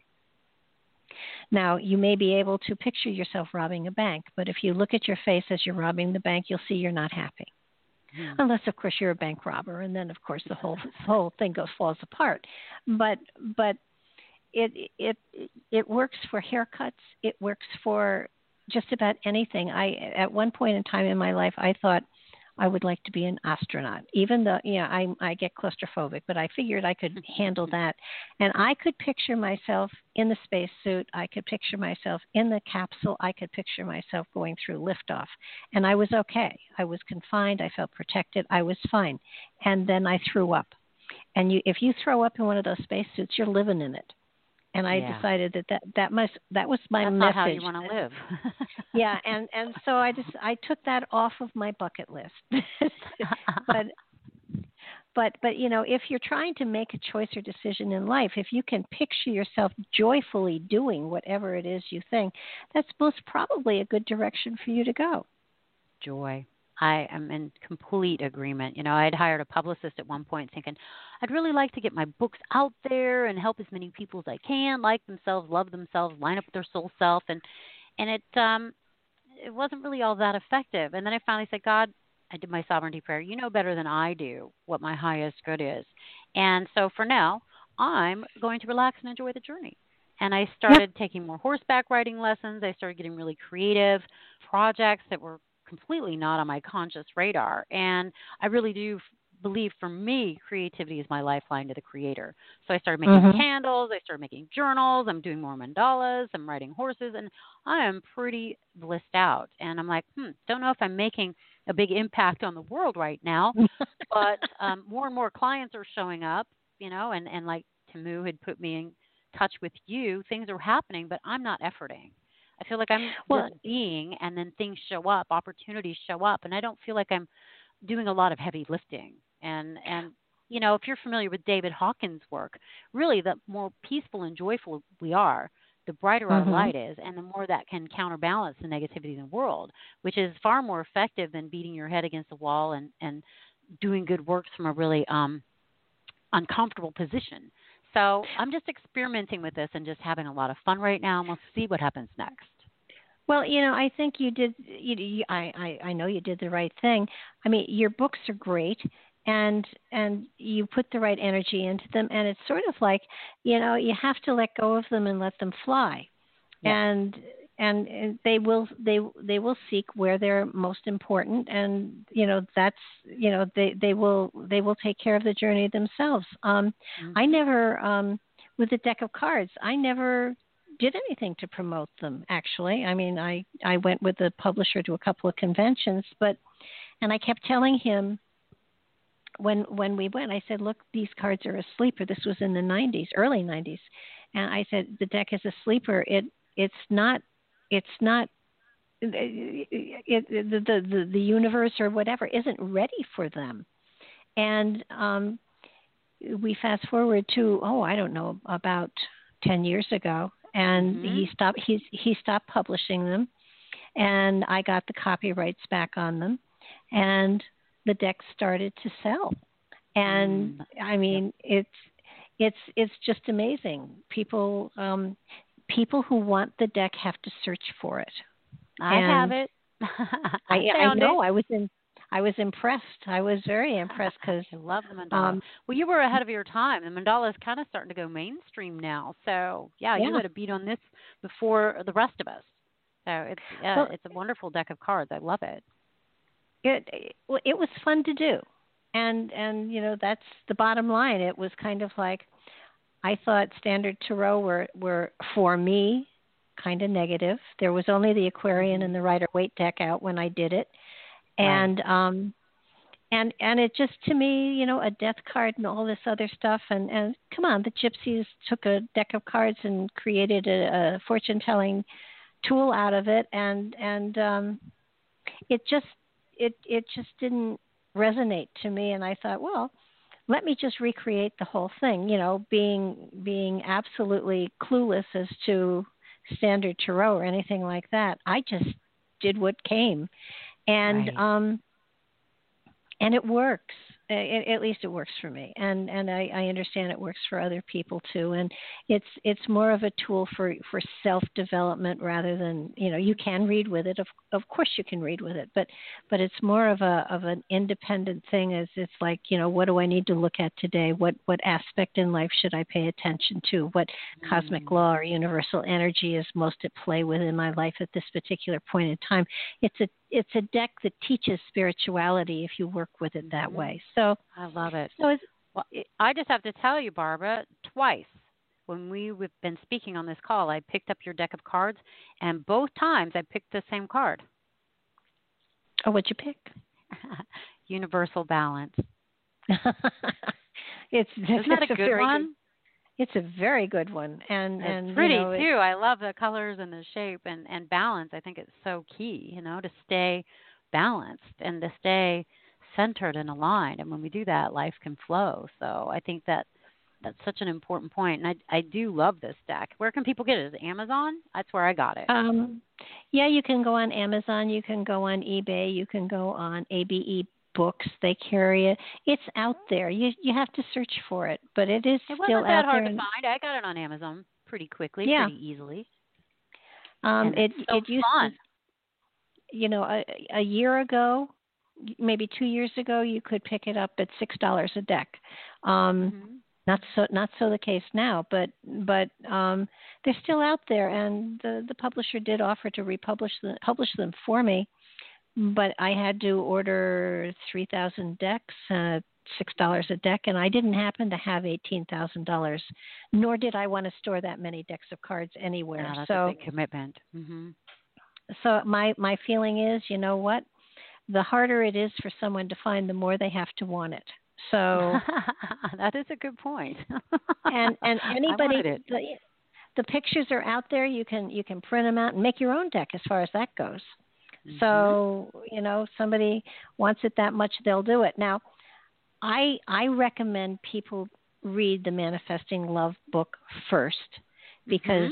I would to agree. my to my mind understanding yourself and coming into a, a, a good relationship with yourself and getting yourself balanced and and understanding that that that what you think about yourself is what you're radiating and projecting and you're that's Yes. what you're going to attract yes. so so it, it just it makes great sense to to get a handle on all of that material before you go into manifesting prosperity. Now, a lot of the exercises are the same, um, similar, yes. but but um, I, I think prosperity is is something that almost naturally comes when you have this relationship with yourself. I would Um, absolutely agree. Uh, Marianne Williamson had said years ago that it's like most people get one or the other first, and she Mhm. got the career and prosperity before she got the relationship stuff. I got the the um, relationship stuff first, but then the prosperity came after. What people tell me is that uh, manifesting love will definitely take you deeper into uh, an emotionally healing process. People tend to cry a bit more, and I think it's vital because so many of us have unprocessed grief. So many of us have that inner child and those places inside that have been hurt. And nobody can heal those hurts for us except for ourselves. And, you know, my intention in writing that book, which wasn't an intention at all, just kept showing up when I would meditate and God would say, Right. I was doing a television mm-hmm. show and things kind of stalled out. And what I got when I meditated was right, right, right. And I was like, Right what? Right about what you know. Well, I don't know anything. Well, you know how you went from a dysfunctional, relation, dysfunctional relationships to one that works. Well, I do know that. Not everybody mm-hmm. knows that. Write it down. But my intention was to share my process, but also the process of other people that have had great success. And um, then with every chapter, there's exercises so people can make this journey and rewire themselves. And I I get feedback from people all over the world. It's it's remarkable. You know, it's like, oh, I picked up your book at a garage sale in Tennessee. Oh, I found your book in a box of books in Brazil. It's, it's really astonishing. And it's like you said, you do the creative work and you let it go. And mm-hmm. um, it's it's been a blessing. It's been um, amazing to connect with people that have read it and to hear how it supported them in coming into a more compassionate relationship with themselves. That is so vital. To, to be kinder and more gentler with them, gentle with themselves. I think we attract people that treat us like we treat ourselves. So, if you want life and others and your beloved to treat you with, say, respect and kindness, treat yourself with respect and kindness and start to watch how things shift around you. Years ago, Absolutely. when I was still in utter hell, and I'm like, God, where's my husband? Send me a man who will love me, respect me, and cherish me. And he goes, I will, but not until you love and respect and cherish yourself. And I was like, no, say there's another way. That sounds terrible. I'll do anything but that. And then I heard this really interesting comment. Well, then you'll be playing games the rest of your life. So it's yeah. so interesting to me when I connect with people and they play games. I know that at some deep level they don't love themselves because uh, you know I love the quote the greatest gift you can offer the world is to be authentically yourself. So let's think about authenticity. What is that? It's being raw, it's being real, it's being our, our authentic self is loving, but our authentic self is also able to say, I don't know. A lot of people don't want to say, I don't know, or I'm sorry. A lot of people don't want to say that because that false mask, that ego, doesn't want to ever um, be perceived as quote unquote weak. But there's a big difference between weakness and vulnerability. The authentic oh, self yeah. is vulnerable. It is kind. It is loving. And so, um, to get back to that place of authenticity within ourselves, that's how we attract what we want. That water finds its own level. We take responsibility for ourselves, and then life will take care of the rest speak a little bit about how we sabotage ourselves because that's that's an interesting chapter or that's two. a that's a really good that's a good um, subject to talk about, and we all have, according to Carolyn Myss, who's this uh, expert about archetypes and subpersonality. She say she says we all have an inner saboteur, and I couldn't figure out well why is that and what is that. What is the purpose of this? And the saboteur is a part of ourselves that maybe feels unworthy, or the part of us that maybe um, isn't on board with what it is we say we want. Like maybe you consciously think, I would love to have a great relationship, but maybe there's some buried subconscious thought um, that is something like, I'm afraid if I'm in a relationship, I'll lose my freedom. Or um, I'm afraid that they'll see the real me and I'll be embarrassed. Like if they really knew me, they wouldn't love me. So we really have to pull those fears out of the closet and look at them and sit with them and heal them. Um, because if we don't deeply, deeply, authentically believe in our value and our worthiness, it's going to be really challenging and perhaps impossible to attract someone who sees our worthiness and value. And and if they really do and we don't, we're not going to be in that relationship indefinitely. We're going to find a way to screw it up because on some deep level, we don't believe it. We don't believe we deserve that love. We don't think we um, are valuable and worthy, so we couldn't tolerate that kind of love coming from another. So, in order to stop sabotaging for ourselves, I think it's really important to look at what you think about yourself is shameful. What are you ashamed of? Let's bring it out. Let's talk about it. Let's think about it. And, and if you're not comfortable speaking to someone, you can do this in the silence of your home with a a candle and a journal. Really think about what is it that you're ashamed of. And there's a difference, Barbara, between guilt and shame. Guilt is maybe things we've done. Shame is the essence of who we are. And um, we are not born from original sin. I don't believe that. I used to, and when I did, life didn't work very well. Um, mm-hmm. I believe in original blessing. And until we can relax and receive that and believe that for ourselves, our life isn't going to show up in a really beautiful, grace filled way. We can't have magic, not sustained magic, and we can't manifest consistent miracles unless we believe we are loved and important and valuable and worthy from the perspective of our, of our Creator. I agree with you, and and I know so many people that really do sabotage themselves. It's it's like, oh, mm-hmm. oh, this is too good to be true. Mm-hmm. Okay. well, it's hard to receive uh, it if you don't believe you deserve it.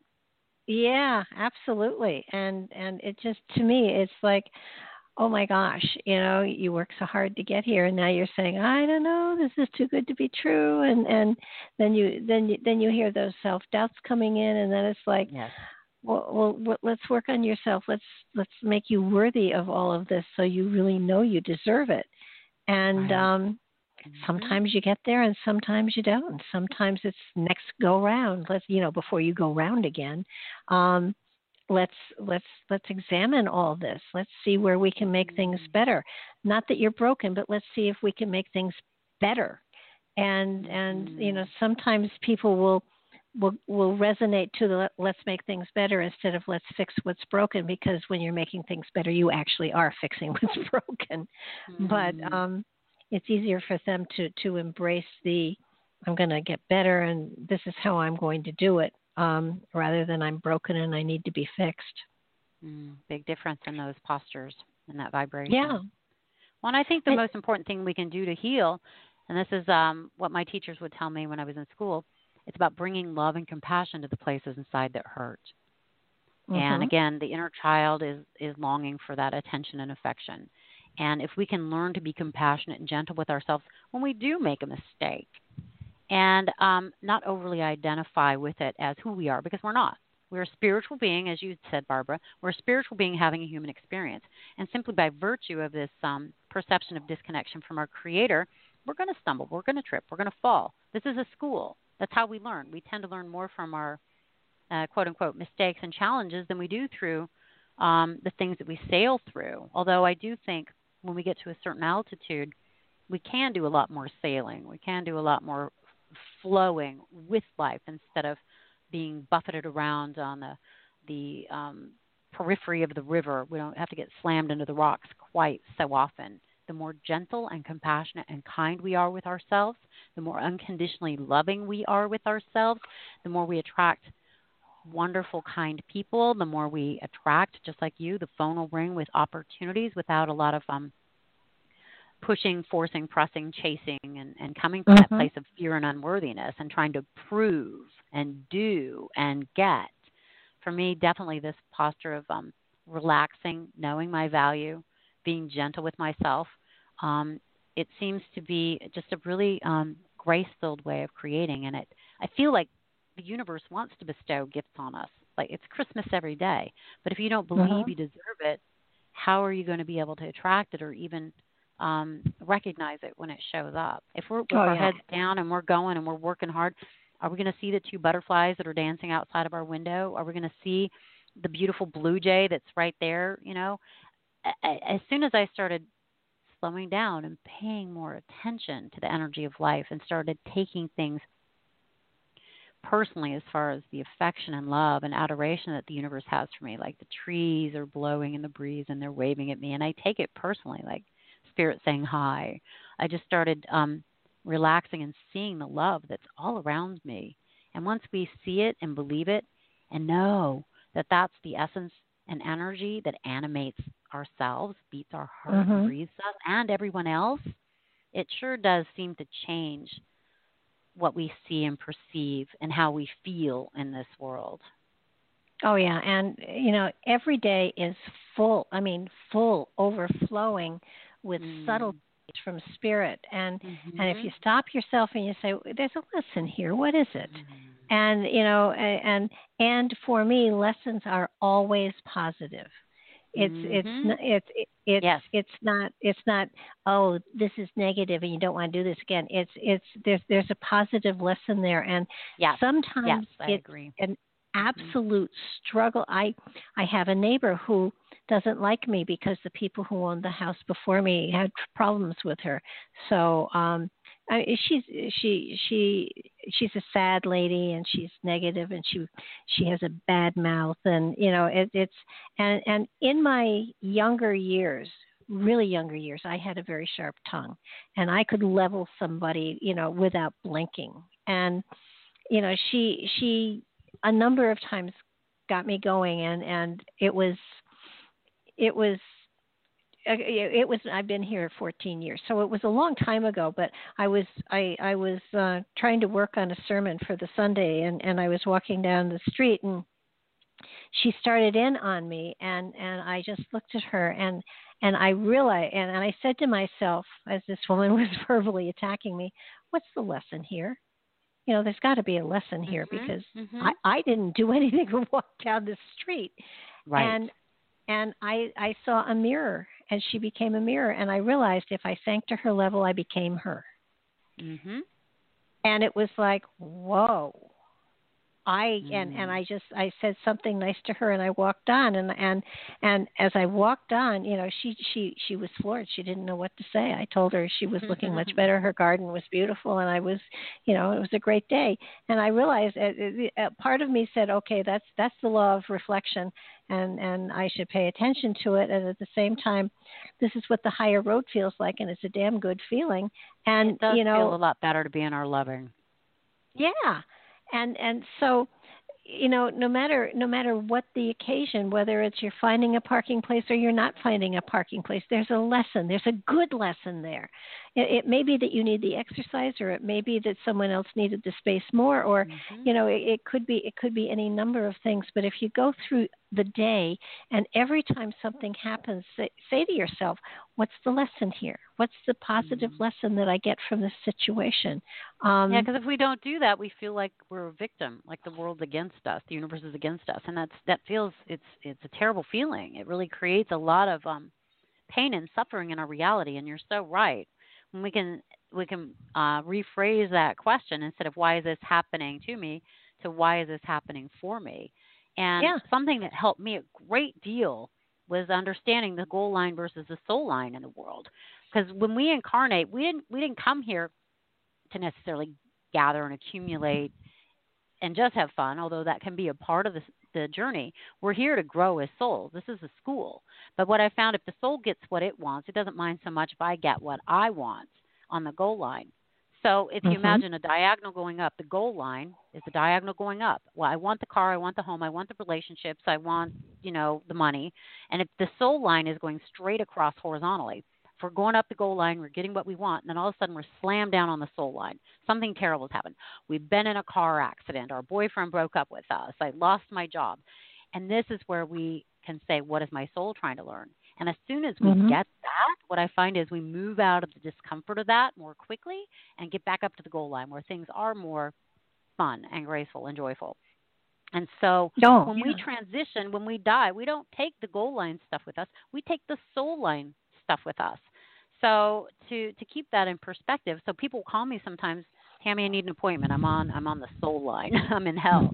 so at least they know now it's like when you're in discomfort, there's opportunities. Sometimes it can be hard to figure that out all by ourselves. That's why I do what I do. Um, I create the meditations for people to do this work themselves, but I'm available to work with them personally if they need some support and a touchstone to remind them of a higher truth. And and just understanding this for myself has been very, very helpful. So I don't go into that sense of unworthiness and disconnection. It can support us in um, staying empowered what is the lesson? What is the blessing in this? And to really listen to that still small voice within because there always, you're right, Barbara, there is always something there for us. Oh yeah, and what what I have found, and and um, I've been in this field for probably well more than fifty years now. That that um, as a teacher. I, I am a student because I'm a student and I'm a I'm a student of the cosmos and a, a teacher at the same time, and and I have found that those experiences that I am most effective with with people are those that I've had myself. And and you know, if I can speak from if I can draw the compassion from my own experience, it is it is of greater validity to those people that I'm talking sure. to. For sure. And you know, when when after I lost when my husband was actually dying in the hospital, he said, "Well, now you can talk to people about having a dying husband." And I said, "Yeah, but I would have rather had this lesson maybe 20 years from now." You know, right. night, yeah thanks so much for the lesson, but you know, you could have waited for a while. And mm-hmm. and it was like two or three days after he passed away, I was on the phone counseling people who had lost their husbands, and mm-hmm. and I could tell the difference. You know, I used to I used to say I can't imagine what it feels like, but and now I now I can say I understand what you're feeling, and it does get better. I can really and, relate. What creates yeah. that relatedness, that relationship, and I think we can heal profoundly in relationship when we're held in that energy of um, true understanding and love and compassion. And um, I remember years ago, Marianne Williamson had said, "Nobody can help a, help a struggling alcoholic like somebody who's um, been re- is in recovery, that is recovered from that kind of addiction. Nobody can support an anorexic in navigating that challenging terrain by somebody who has healed that for themselves." And I um, years ago wondered why I had to go through so much quote unquote crap and what I got was someday you're going to be able to help other people get through this quote unquote crap. I'm going to be able to be a guiding light for the people that are hurting like I was hurting. And that made mm-hmm. things make a lot more sense because I knew I didn't want to study or learn from counselors or teachers that were just um, teaching from theory rather than mm-hmm. from actual practice. I wanted people to be the living example of what I wanted to learn from and, and hopefully emulate one day. So I think that that is absolutely true. I think we're like spiritual rock climbers. And as we climb the mountain, there are people above us that can help us up, and there are people below us that we can help up, and we can just navigate this terrain to get to the top of the mountain. And I think it's a really, again, um, a wonderful way to, to live our lives on this insane planet. Oh, absolutely, and I and I think it's a good lesson for for anybody to take. If you want to learn something, go to someone who has mastered it. A living example. And mm-hmm. yeah, I mean, um, it, it it's funny when I look at my life and I think I I tell I told somebody once you know they were telling me their their tough times and I said you know well you know time out here you know where I'm not charging you for this reading yeah let me let's compare and see who has more crap in their life or has had more crap mm-hmm. and I won mm-hmm. and and and I said look look it it's it's all it's it's to teach you something. It's it's mm-hmm. to learn from it's to grow from it's to become a better person. And don't write thank you notes absolutely not. But recognize that you were given a gift with this experience no matter how bad it is. And I, I uh, uh, a phrase I have coined, and, and somebody else probably said it, but I, I can't give anyone else credit for it, so I'm just going to say it's mine. It's it's a, in in the middle of every major horrible disaster is the seed of a miracle yet to be discovered. Mm-hmm. Yep, and that, it's so it's so very true. I I can look back on the things that I thought were so horrible, and they were the greatest um, learning experiences, which again is that gem from the soul level perspective, from the divine perspective. If if we can uh, and I think forgiveness can be a really big piece of the puzzle to unravel all those hurt feelings, to get that place of forgiving others and ourselves. And then we can garner that wisdom. And sometimes with forgiveness, we have to fake it until we make it. And it happens mm-hmm. in layers. And it is a process. But if that is our intention, and years ago, that that was what I got clear. What do you want? What do you want the most, Tammy? What I wanted the most was to live a life of love and truth. That's what I boil it down to, and that has been my um, mm-hmm. touchstone and guiding light. And it's it's been a circuitous journey, and I couldn't have predicted any of it, and it's been a wild ride. but I know for what for sure, I did not come here to be bored, and I don't think you did either. it's like I did. No. I'm not going to the carnival to ride the merry-go-round. I want to ride the roller coaster. well, you know, I think too. It's it's as a spirit coming into this lifetime. There there were um, the spirit had a bucket list and and some some people's bucket list spiritually speaking is bigger than others for sure but but and and you know every every now and then i think the next time i decide to to come back down I'm going to try to, in some way, leave a message to myself to not be so ambitious, to mm, relax and to, enjoy the journey more.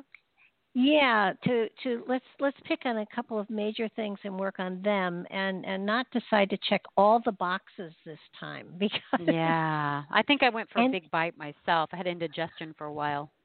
yeah, and and and and it, it's it's kind of it, it, people forget that the the the lessons may come kaboom kaboom kaboom kaboom, but you asked for that. You yeah, signed up. We for signed that. up for it. We can't remember the contract or curriculum, but we can we can rest easy that that is indeed the case.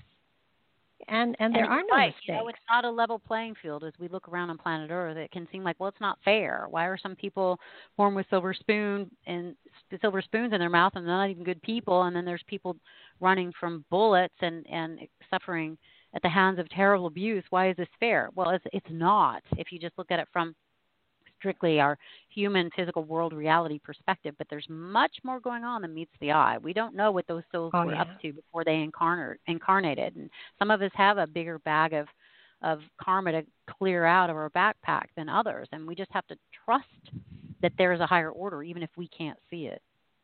You know, no, and and you know, while while physically speaking, we can see and perceive just this reality as a spirit you know there are millions of realities there. There are i mean there is such an integrate you know an in, yeah, an infinite um, web of of growth and expansion and development. And and you know the the really hard stuff knocks off the rough edges. The subtle stuff you know smooths and sharp and and shines. And mm-hmm. from from every experience if you survive there is a part of you that is brighter and if you find that mm-hmm. part and you and you and you you know I, some people say surrender to something and and i don't like the word surrender because that means to give up.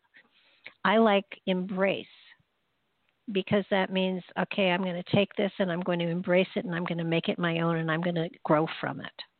Mm, that's interesting because i love the word surrender. To me what it means is surrender to love surrender to faith surrender to um, the universe. The universe is on my side and has my back, and I can relax and enjoy the journey. Mm-hmm. So when I start clutching, I tend to want to surrender that same energy that's moving the planets around the sun. So perhaps it's just a different way of perceiving the word, but I kind of I take solace in it. At first, it was scary because I mm-hmm. didn't trust.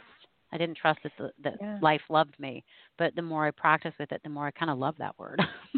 well, I can see it both ways. I, I can I can yeah, and we and you know it it's just ways. like everything. We have to see what feels right and fits for us. There's no one right way. It's like what you'd said. Mm-hmm. If, if there's seven and a half billion people on the planet, which is I guess what they're estimating, there's seven and a half billion different ways of perceiving this reality. And it's not so oh, much yeah. about getting people to agree with us. It's just exploring what it is that resonates for you and your own truth and uh, just let your life be the living example of, of what your beliefs are and what your joy is. Yeah, and and I think that's the big thing. You you you come to know yourself, you come to treasure yourself, you come to understand your frailties and and work on your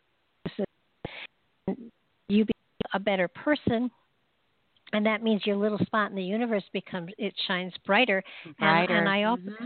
and i often think people that like you who have gone through so so much stuff and and you have polished yourself and you're shining so brightly you are a living example of what embracing the light is all about.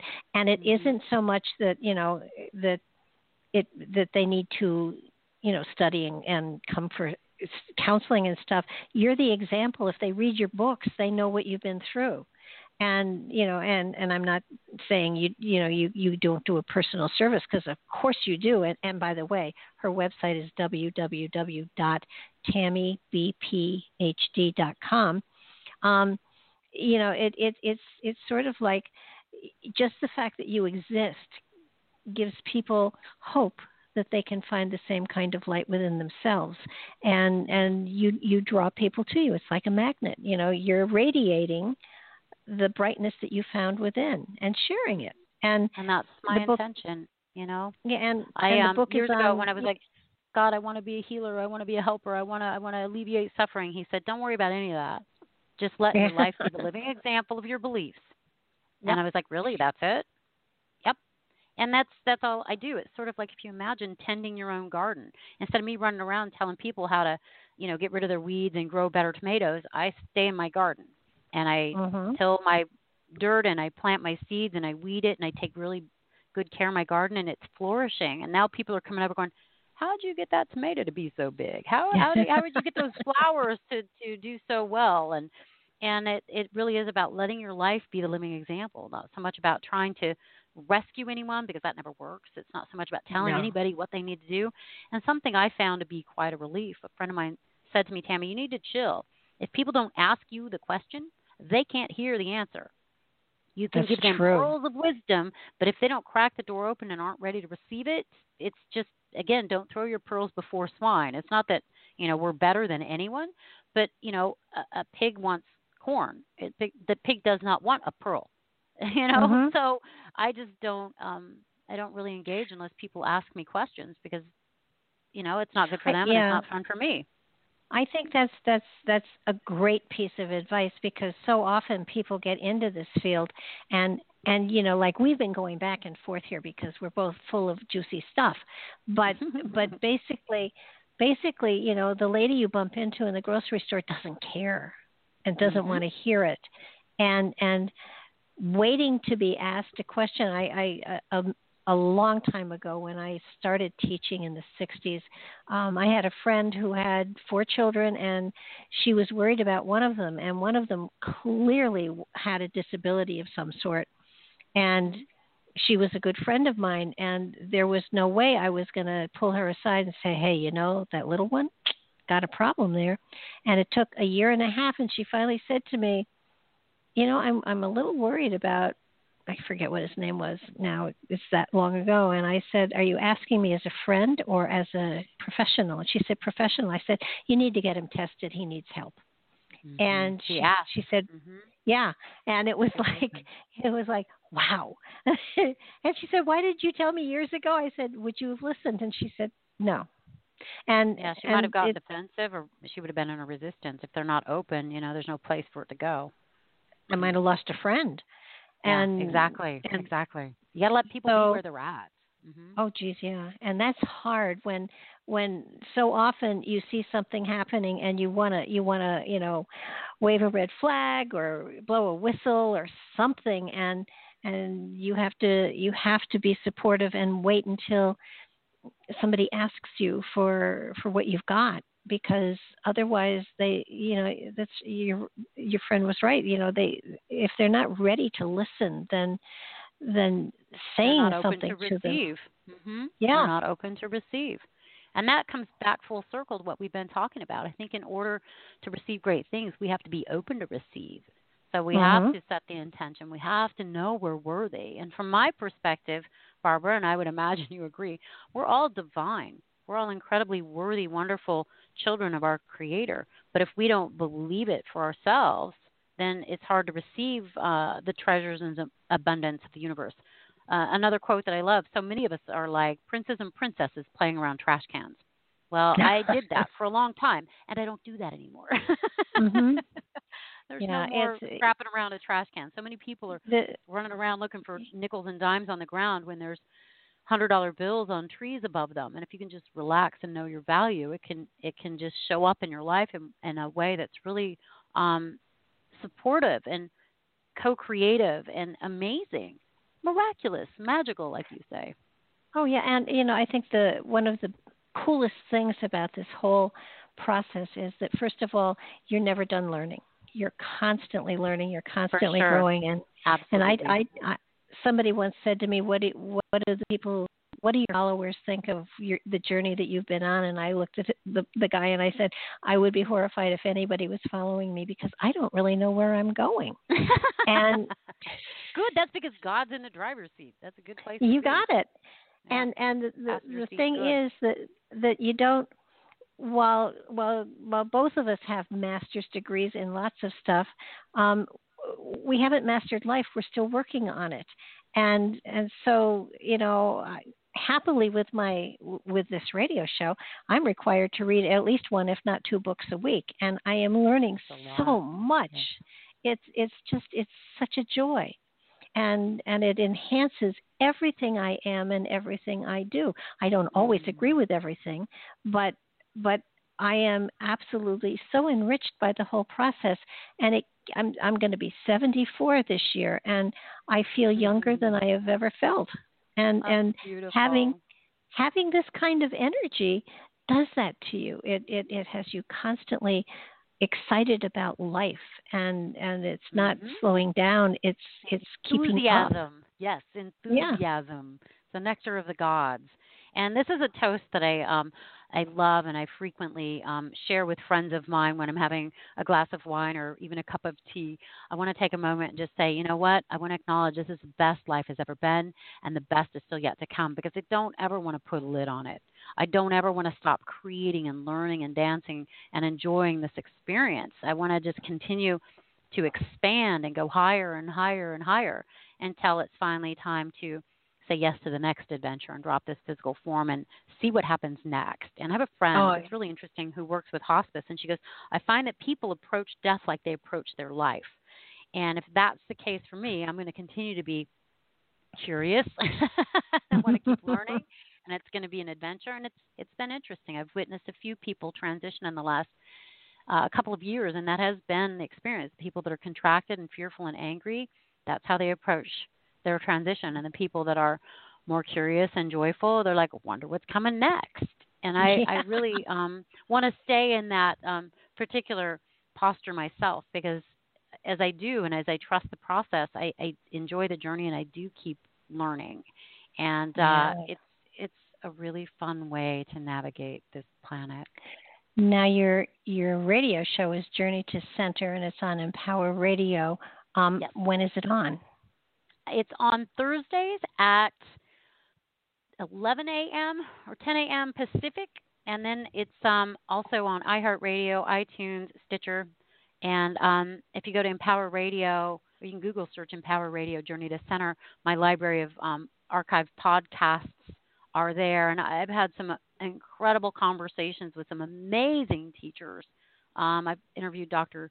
Eben Alexander, Harville Hendrix, um, Mark Nepo, um, and a lot of people you won't know of. I've recently booked um, Byron Katie, Terry Cole Whittaker, just some amazing human beings with some amazing books. And like you, Barbara, when I first started doing it, I was really afraid and was like, who's going to talk to me? And I was out trying to get people to say yes. And now publicists get a hold of me, people find me, and, and occasionally I'll do an invitation, and, and 90% of the time people say yes.